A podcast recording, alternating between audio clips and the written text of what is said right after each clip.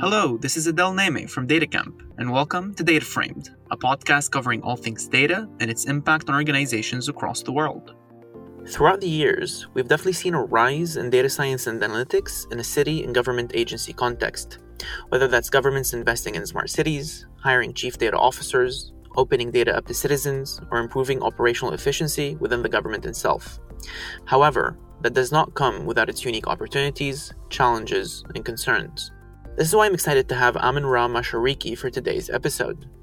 Amen is a principal scientist at NVIDIA and is the global director of the Data Lab at the World Resource Institute. Previously, Amen was the head of machine learning at Urbint and served as adjunct faculty at NYU's Center for Urban Science and Progress. Amen also served as a fellow at the Harvard Ash Center for Democratic Governance and Innovation. He was also the head of urban analytics at Esri and was chief analytics officer for the city of New York and the director of the mayor's office of data analytics.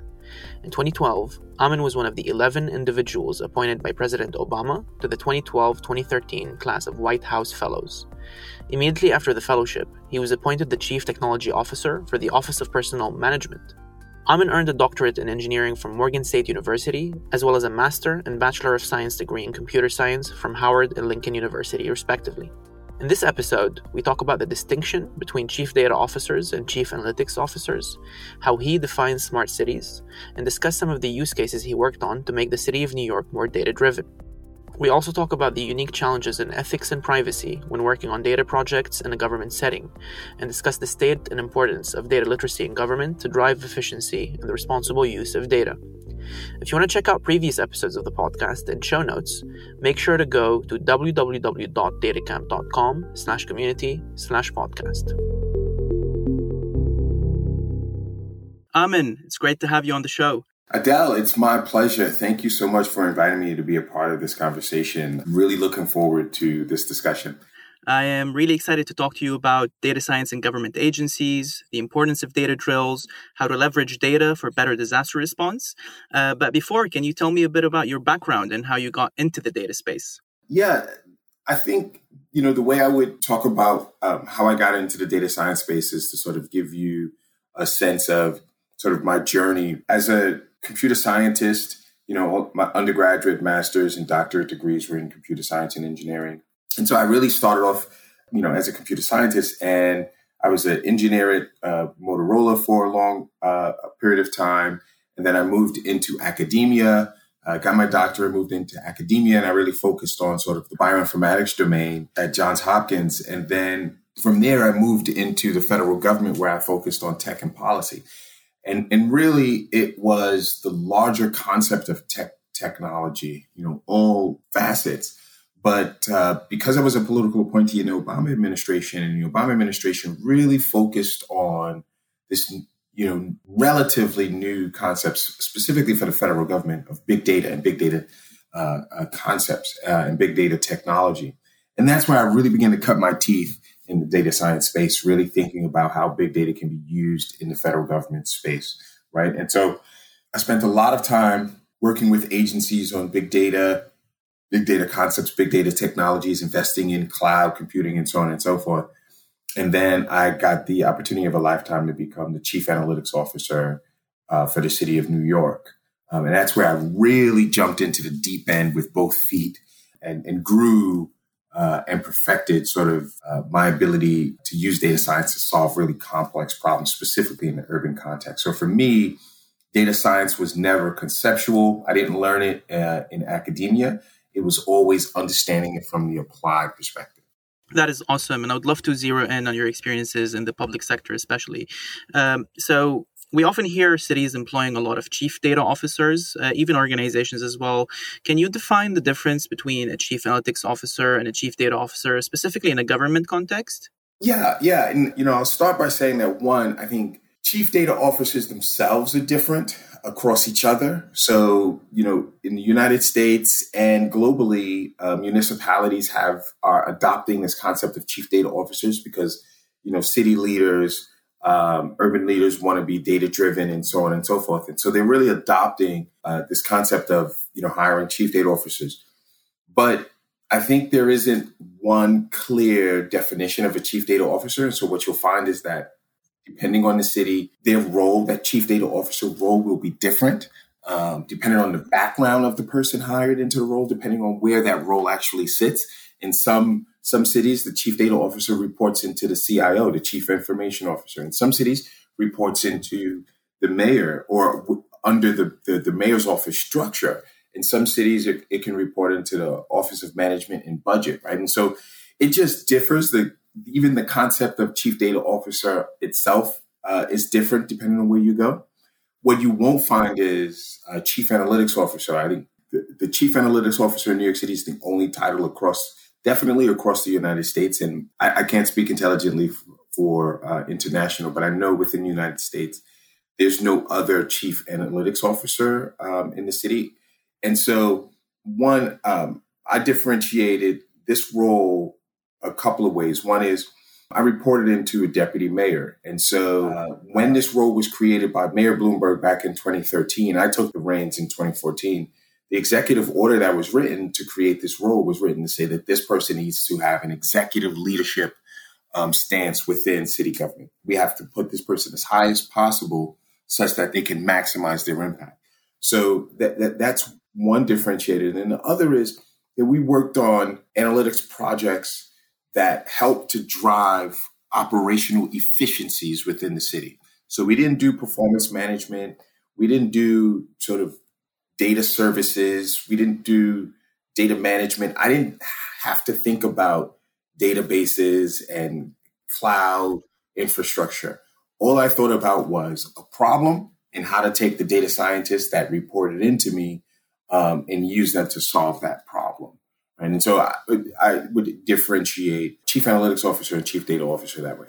So, in summary, uh, if I'm capturing this correctly, it would be a chief data officer would often be sometimes someone who is uh, tasked with managing the infrastructure, scaling the data science practice, in some sense that granting data access, whereas the chief analytics officer is someone who's just looking at data science problems and trying to operationalize them uh, within a government setting. Is would that be correct? I could not have said it better myself, Adel.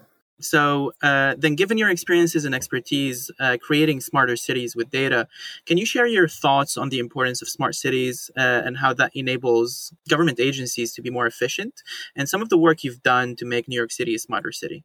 Yeah, so in general, you know, this term smart cities has gone the way of the term big data, right? It, it, it's used a lot and, and the meaning sort of is malleable and in, in many instances, it doesn't mean much. It has very, it, it rings hollow. Um, what I would say is when I think about a quote unquote smart city, I think about a city that can be reactive um, to things that it hasn't been able to be reactive to before, right? So, so let me let me pull back. When you think about cities, if you think simply about cities, there's two things that city leadership does. The first one is strategize.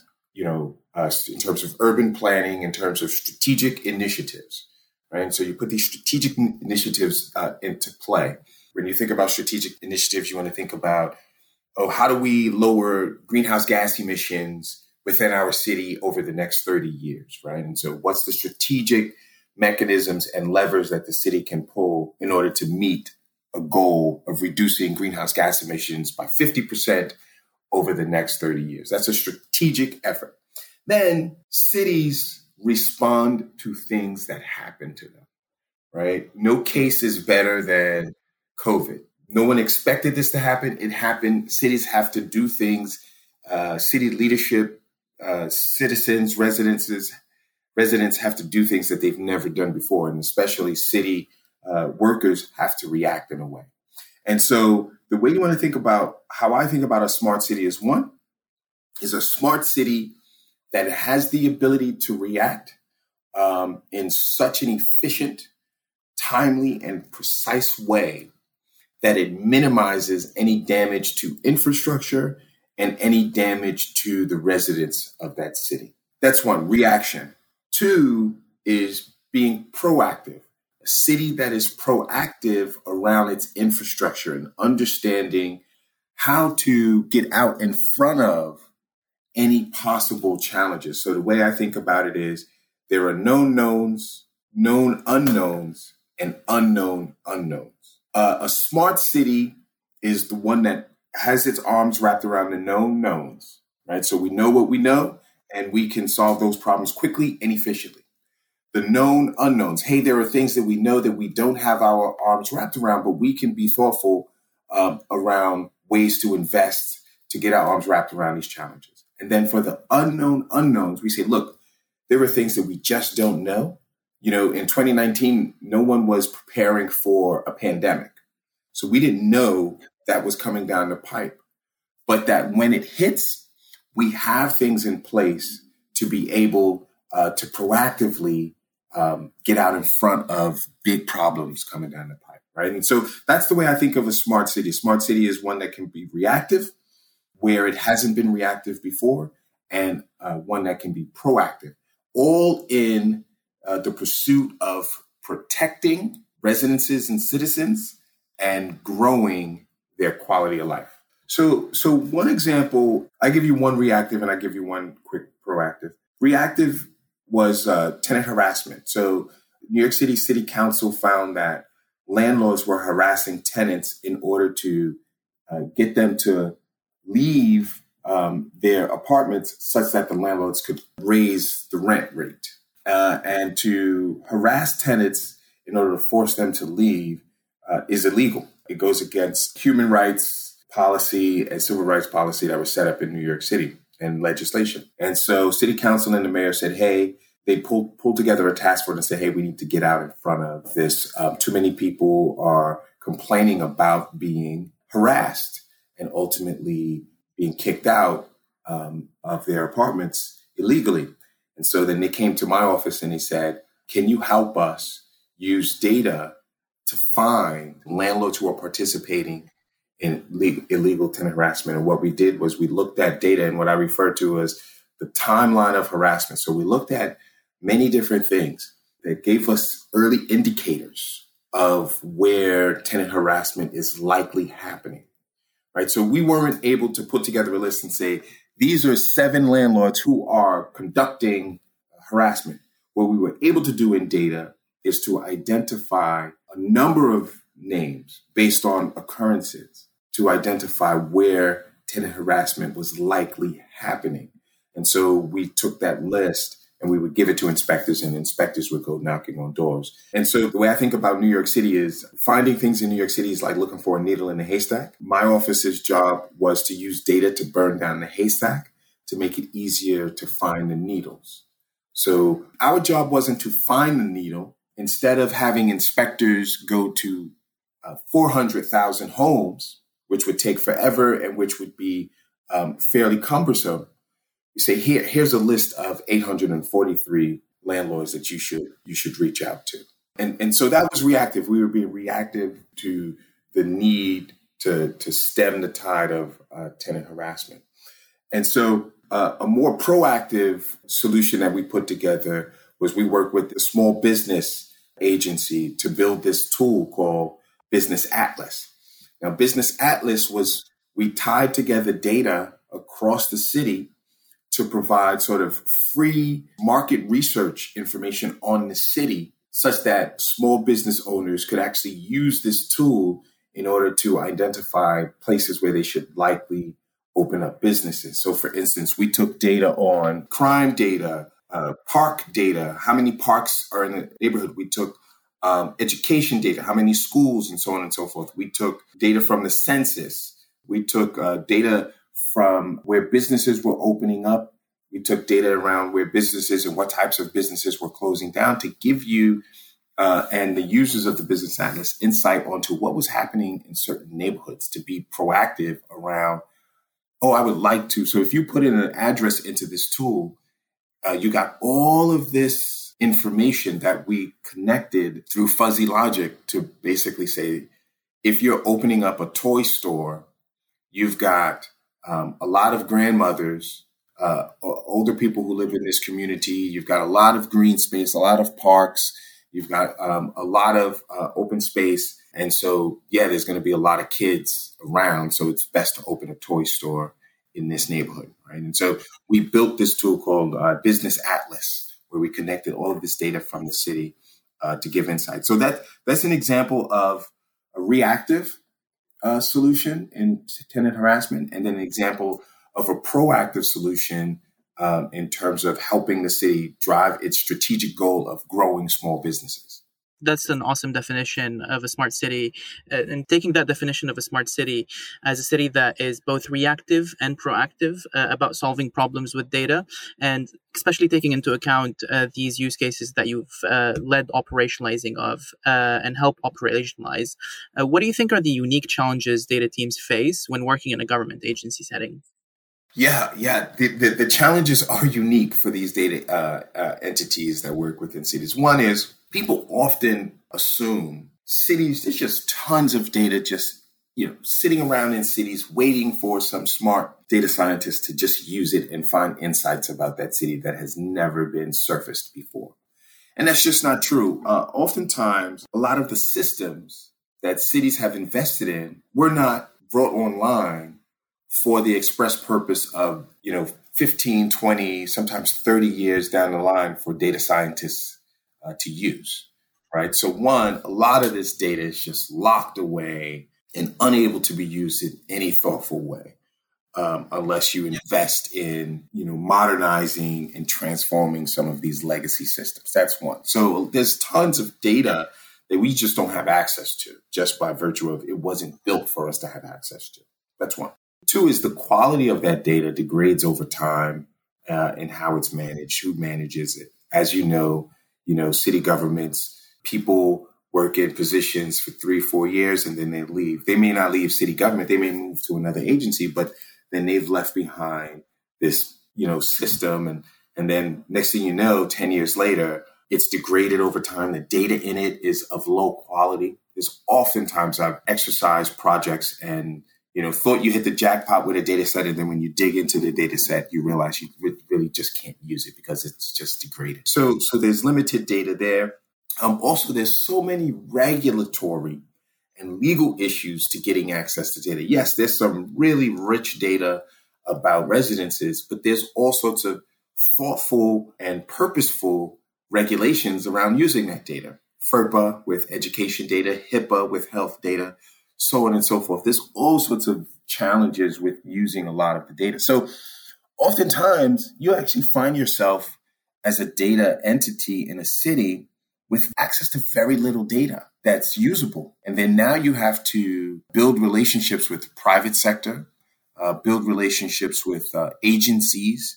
And so oftentimes it's not just a data science problem, it's actually a relationship and data sleuthing problem. Where can you find data sets um, that can substitute for a data set that you think uh, should exist, right? And so you spend your a lot of your you spend a lot of your wills just digging for data in cities. Yeah, so there's definitely an infrastructure data access prob- problem and a data quality problem that are unique to government agencies and to a government use case. Now, when given the diverse nature of the data being used in a lot of data projects uh, and government setting, there's a lot of social, economic, political dimensions uh, to, of the data and the use cases you've worked on. Uh, what do you think are some of the best practices you've developed uh, to ensure the successful and responsible delivery of these use cases? Ah, that's a great that's a great question, Adel. One one best practice is I always exercise the ability to embed data scientists within the executing agency. Right. So what that means is if Department of Buildings uh, in New York City reaches out and says, "Hey, we want we, we we would really like to use your team's expertise to help us um, identify illegally convert." This is a true problem illegally converted buildings. So illegally converted buildings in New York City is a building that was zoned and, and licensed and permitted for eight units. But the landlord says, hey, I can make more money if I can turn this into a building for 12 units. But I'm, I'm permitted and licensed for eight units, but I'm going to do some illegal things and convert it into a 12 unit building, right? Um, and those illegal things you know, splicing, you know, wires to get electricity and, and gas pipes and so on and so forth often cause fires.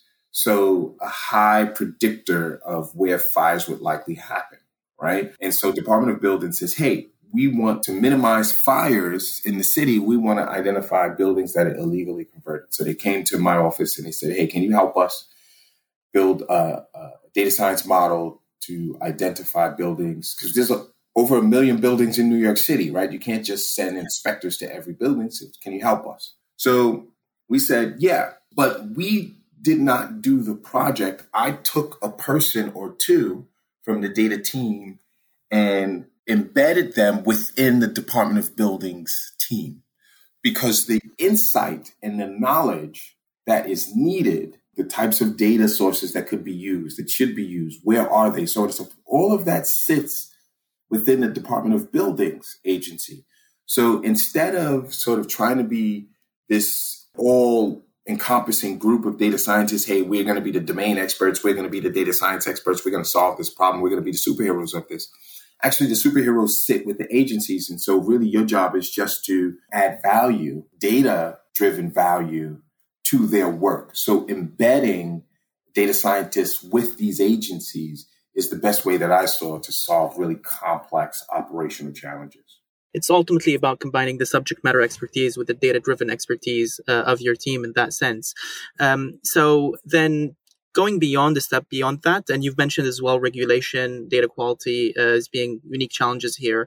How do you view the friction between using data to, for example, help disenfranchised communities while also maintaining data ethics, privacy, and the responsible use of data? It's it's it's it's non-trivial. You know, it's it's non-trivial, and I think we need to see it as such. Um, so th- this challenge of you know juxtaposing solving really big, hairy problems in cities, but also respecting um, ethical concerns and privacy concerns of citizens. There's no easy way around that.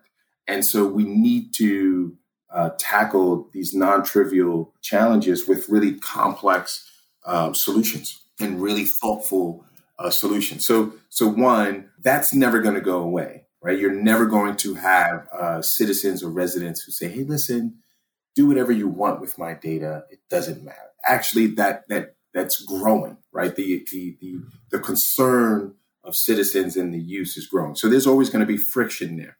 There's technical ways that you can begin to move the ball in terms of uh, ameliorating any any challenges there or removing some friction.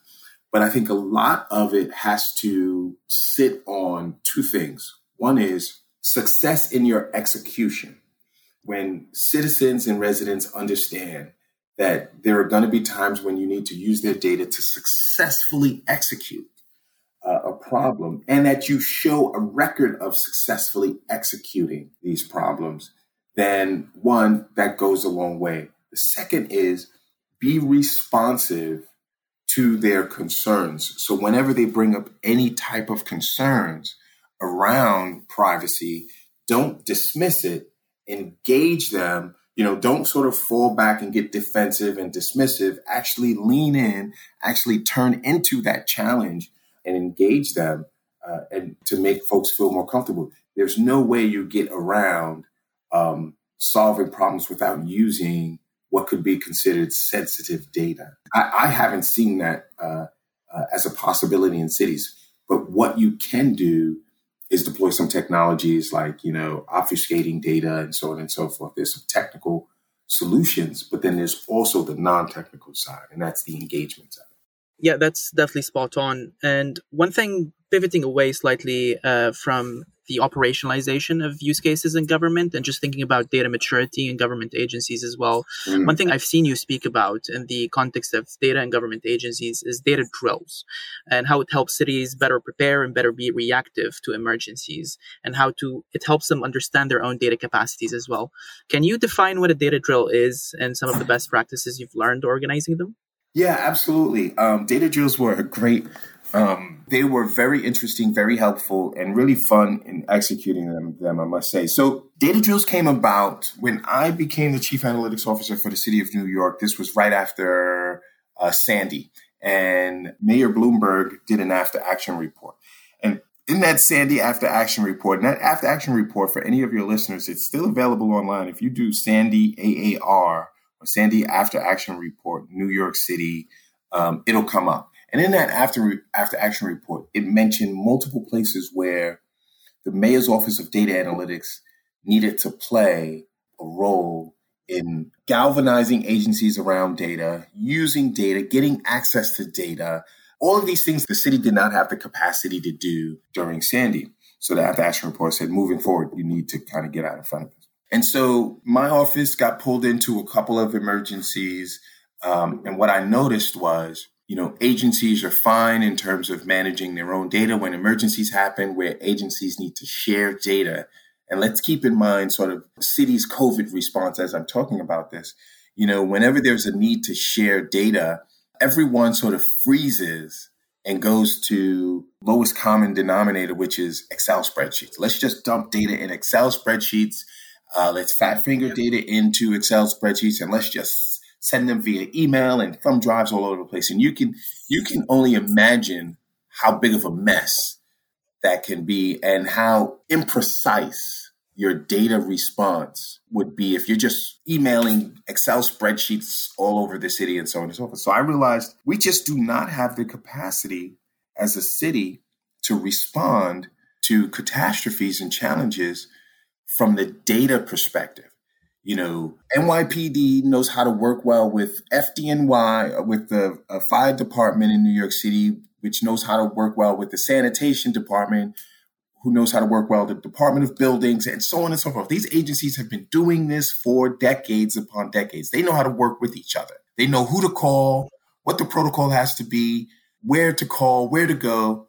But when it came to sharing data, we just didn't know anything. And so, what data drills were essentially an effort to say, let's start practicing how to share and use data during emergencies before an emergency happens such that when an emergency does happen, we've actually practiced this and we understand what we need to do. So it's not only practicing process and protocol, but it's also practicing the use of tools. Because one of the things we ran into was even if agencies wanted to use tools and software that they had purchased to share data and uh, integrate data, what we found out was that hey, some agencies invested in this company's tools, other agencies invested in another company's tools, and they just didn't talk.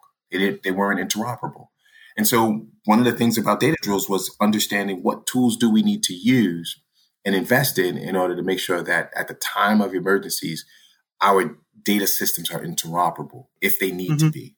Right. And so mm-hmm. it was all about training, doing drills on how to share and use data. So literally we would create a scenario, a real life scenario in which something bad happened in a city and we would get data leaders and data members. Uh, you know, that could be data scientists, it could be uh, data analysts, it could be database managers from across all of these agencies, and literally sit at a table and present them with this uh, emergency, and then everyone would have to start sharing. How do we think about working with each other at the table in order to share data, share insights in order to solve the problem? And that really, that really went a long way in getting the city to be more thoughtful about responding to data emergencies. Now, one other thing that I'd like to pivot away from here uh, and to talk about is really discuss the state of data skills in government. So, love to deep dive into the skills you think are needed uh, to become more successful while working with data in a government setting. So, broadly, there are two components to this. The first being data experts honing specific skill sets that will help them navigate the government landscape per se. And the second is government employees developing data literacy to use data on a daily basis in their work. Uh, if we want to expand on the first component, uh, what do you think are the skills data experts need to hone, specifically in government, to be able to drive more impact and accountability in their projects and work? Yeah, I think uh, insight on, I think data experts need to really understand the definitions of data quality and where, where data when where data quality is useful, the concept of data quality is useful, uh, and and really when to identify and how to identify when a data set is um, appropriate to be used or not. And so understanding data quality is going to be key for a data expert. Understanding data provenance. One of the things I used to say when I was in New York City was that data are like waves. You never know where they began, right? And so it's like, you know, you get this data set and that data set could have been around for 15, 20, 30 years and changed hands and changed owners and been manipulated and modified over time to the point where, you know, the definition of the data set, the description of the data set makes it seem like it's going to be helpful. But really, if you actually understood the provenance of that data set, you would say like, whoa, there's no way I could use this here. It has just been just went through the ringer and the quality of this is probably going to be very low. So you need to understand sort of um, have data experts who build out systems and mechanisms to understand data provenance. And then I think um, there's a term, you know, it's a little tongue in cheek and it's a little kitschy, but the term that I, that we used to use was uh, uh, to uh, people who were sort of data sleuths or data curious. So you really had to have people who had the ability to track down data sets in the city we were working on one project, actually the tenant harassment project. And to know which units are rent stabilized under law is managed by the state. And so the state does not share this list of rent stabilized units uh, with the city. And so, but what my team found out was that during the Bloomberg administration, I was in the de Blasio at the beginning of the de Blasio administration. During the Bloomberg administration, um, some smart bureaucrat in the Bloomberg administration figured out a way to get a proxy list of every building that has a rent stabilized unit. The way they did that was charge the landlord of a rent stabilized building a nominal tax and this is important that they call it a tax, a nominal tax, yearly tax of 10 bucks. So every year they had to just pay $10. If you own a building, you're like, I don't, you know, I'll pay that $10. But because you pay that $10, New York City's Department of Finance tracks that tax payment. And so that tax payment now gets triggered with the building address in the Department of Finance building list. So now Department of Finance has an authoritative list of every rent stabilized building in New York City because they are required to pay taxes. Now, when you transfer from the Bloomberg administration to the de Blasio administration, when things like that were done, that doesn't really get shared, uh, you know, uh, uh, over at the, uh, you know, water cooler, right? These things get lost. They they just stay with one administration. They never get transferred over to another administration. Why would they? Who would remember to share this? Who would know to ask? Who would remember to share? Right. And so you needed to have people who were focused on finding data sets and understanding those data sets and where they came from and the history of those data sets and, and understanding the context so that you can understand how useful they would be. I mean, it was a big find for us uh, to to dig in and ask enough questions to find that particular data set at the Department of Finance, right? So you need people who are very curious about data uh, who, and who ask tons of questions. So definitely that ability to operate and navigate in a government setting uh, that is so unique to government agencies there. So diving into the second component, um, how do you view the importance then of building data literacy uh, for non-technical stakeholders across agencies? Well, I think data literacy is so incredibly important because at the core of it all, most people within government use and manage data, right? Whether that's Excel spreadsheets, whether that's Access database, whether that's, you know, uh, punching uh, something in into a some information into a content management system, into a case management system everybody engages with data in some capacity. And so, one, democratizing or streamlining or ensuring that everyone or the majority of people within city government have these core basic data literacy skills maximizes your ability for um, data driven uh, government to be executed in a really efficient and precise way. Uh, and so I certainly have seen and, and experienced government in a way to be able to forthrightly say that you cannot have a data driven government if only a small, and it seems, you know, intuitive uh, and logical, but you cannot have a truly have a data driven government if only a small privileged set of your government employees are, you know, data experts are data literate. You have to ensure all um, are data literate, but not only data literate just in general, but are consistent across that data literacy in terms of shared knowledge, shared understanding. And so people getting taught on the same things to be at the same level, to have the same understanding of vocabulary, verbiage, uh, and concepts and processes. Right. So data literacy is going to be key. We think that we can hire a team of four or five people, then have the leader and give them a fancy title like chief data officer and say, all right, now the city is data driven. No, the whole group of you know government employees need to have some minimum data literacy capability. I'll even go one step further and then say that community members who often engage with the government need to have mechanisms in which the government can invest in their data literacy as well. What do you think are then the main data skills needed for government agencies to get started, especially on the data literacy side? So, I think a key skill that could be taught across the government for uh, data literacy is exploratory data analysis.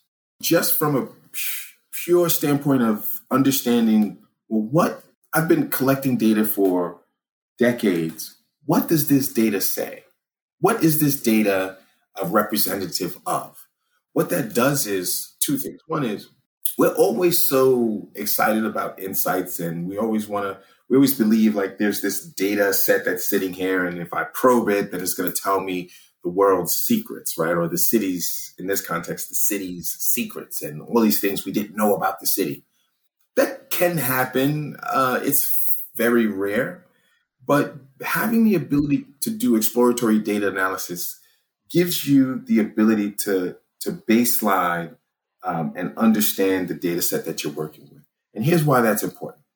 It gives you the sense of, uh, well, this is not high quality data set right? So you can immediately tag your data set. If you if if you as a government employee understand exploratory data analysis, oftentimes you know, hey, this is not a high. Let me give you an example. I'll leave out the the name of the uh, the agency to protect you know people, but one agency um, asked my office to do help work with them to do an analysis for them.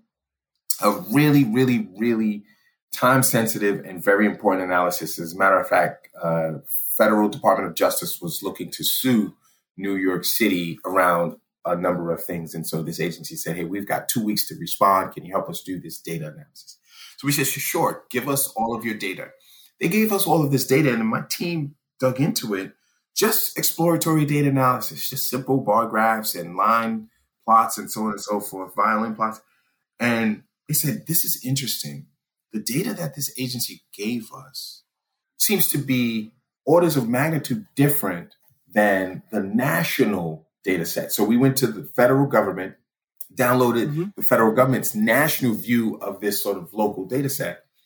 And when you looked at the two data sets, it was like New York City's just seems to be way off from the national average on block, right? And sure enough, you go back to this agency and you say, hey, there's something up with this data. It's just we don't think that it's good data through exploratory data analysis. And they were like, oh, yeah, you know what? Our bad. We forgot to give you this other data set and we forgot to give you the more complete data set, right? And so just having simple exploratory data analysis skills allowed for us to understand if we were looking at quality data. What it also does is allows, and this is a big conversation, and you began to allude to this a little bit, Adel, in terms of um, uh, services, in terms of equity, in terms of engaging underserved communities, is understanding the biases that exist in that data set that you have. So m- many people want to take a data set and, and train that data set and build a model and start identifying insights on that data set without even beginning to understand whether or not um, and what the biases of this data set is right? And having exploratory data analysis skills lets every imagine every person at every agency has the ability to look at a data set that they're working with and better understand the biases that are being introduced by that data set. So I think exploratory, I think EDA is a good sort of core capability for government uh, employees to have then given the importance of democratizing some of the data skills, especially exploratory data analysis in the government setting, what do you think is the data team's responsibility uh, when equipping uh, non-technical stakeholders with these skills? Well, I think identifying quality standards. So, what ultimately should happen for a city data team is that the city data team should get out of the role of doing all of the work, but get into the space of setting standards, setting best practices, um, setting processes and workflows that can be used by everyone who uh, is looking to do some core data work within their agencies. So training can be a part of that, but training with respect to standards, best practices, strategies, tactics, so on and so forth. So ultimately, it's about creating the infrastructure for scalable data science throughout agencies. Um, now, Amen, before we wrap up, uh, I've also seen that you recently joined NVIDIA as a principal scientist. Uh, can you walk us through the work that you've been doing there? Yeah, you know, I, I was excited to um, recently join NVIDIA um, as a principal scientist, uh, primarily working with the AI nations um, and helping to build um, our capacity uh, to use AI um, to help cities solve some of the more complex challenges. I think um, my key role when I think about it is if you look at a world class um, AI company like NVIDIA um, that has high quality, best of class um, AI infrastructure and technology, and then you look at cities uh, and there's all of these use cases, these these complex, challenging use cases um, how do we bring these two things together in order to help solve these city problems? Because there's a lot of use cases in cities that should not and don't require AI to solve them. But then there are those use cases that just, quite frankly, if we don't bring accelerated computing and AI um, to the table, we probably will never get to solve some of these really um, sticky city problems, right? And so my job is really bringing these two things together the use cases and uh, the world class AI compute uh, and see where we can really accelerate um, uh, solutions for cities. That is very exciting. And uh, finally, Amen, before we let you go, uh, do you have any call to actions for listeners? A couple of things. The first one is, you know, I, I when I grew up, I grew up uh, with this term "each one teach one," and you know, I am, I love YouTube and going on YouTube, and you see a lot of uh, data scientists, um, you know, teaching uh, on YouTube and sharing insights and best practices and tactics on how to do data science. I would say we need more of that. Uh, we need more of that uh, in terms of what we talked about, um, Adel, in terms of training up uh, city city personnel uh, and and public sector personnel. So so where you can um, share best practices and capabilities that are specifically focused on growing the capability within city government. That would be amazing. And I think the other is share solutions. Uh, folks who are listening who are who are students, uh, undergrad or graduate, um, or who are just students of life who are, you know, growing their GitHub platforms with projects and initiatives. Share those um, and make those more public so that we, you know, we can reuse those where needed as well. All right. Thank you so much for the insight, Amen. It was a pleasure to have you on the show. It was my pleasure. This was this was fun. I expected it to be fun. It was absolutely fun. I really appreciated it, though. Thank you for having me. That's it for today's episode of DataFramed. Thanks for being with us. I really enjoyed this conversation with Amen and how he thinks about the use of data science in government. It will be fascinating to follow how data science can help governments become more reactive to crises and how it helps them become more proactive to achieve their strategic goals. If you enjoyed this episode, make sure to leave a review on iTunes. Our next episode will be with Dan Becker, CEO of Decision.ai. In it, we will talk about the intersection of decision sciences and AI and how to align machine learning to business value. I hope it will be useful for you, and we hope to catch you next time on DataFramed.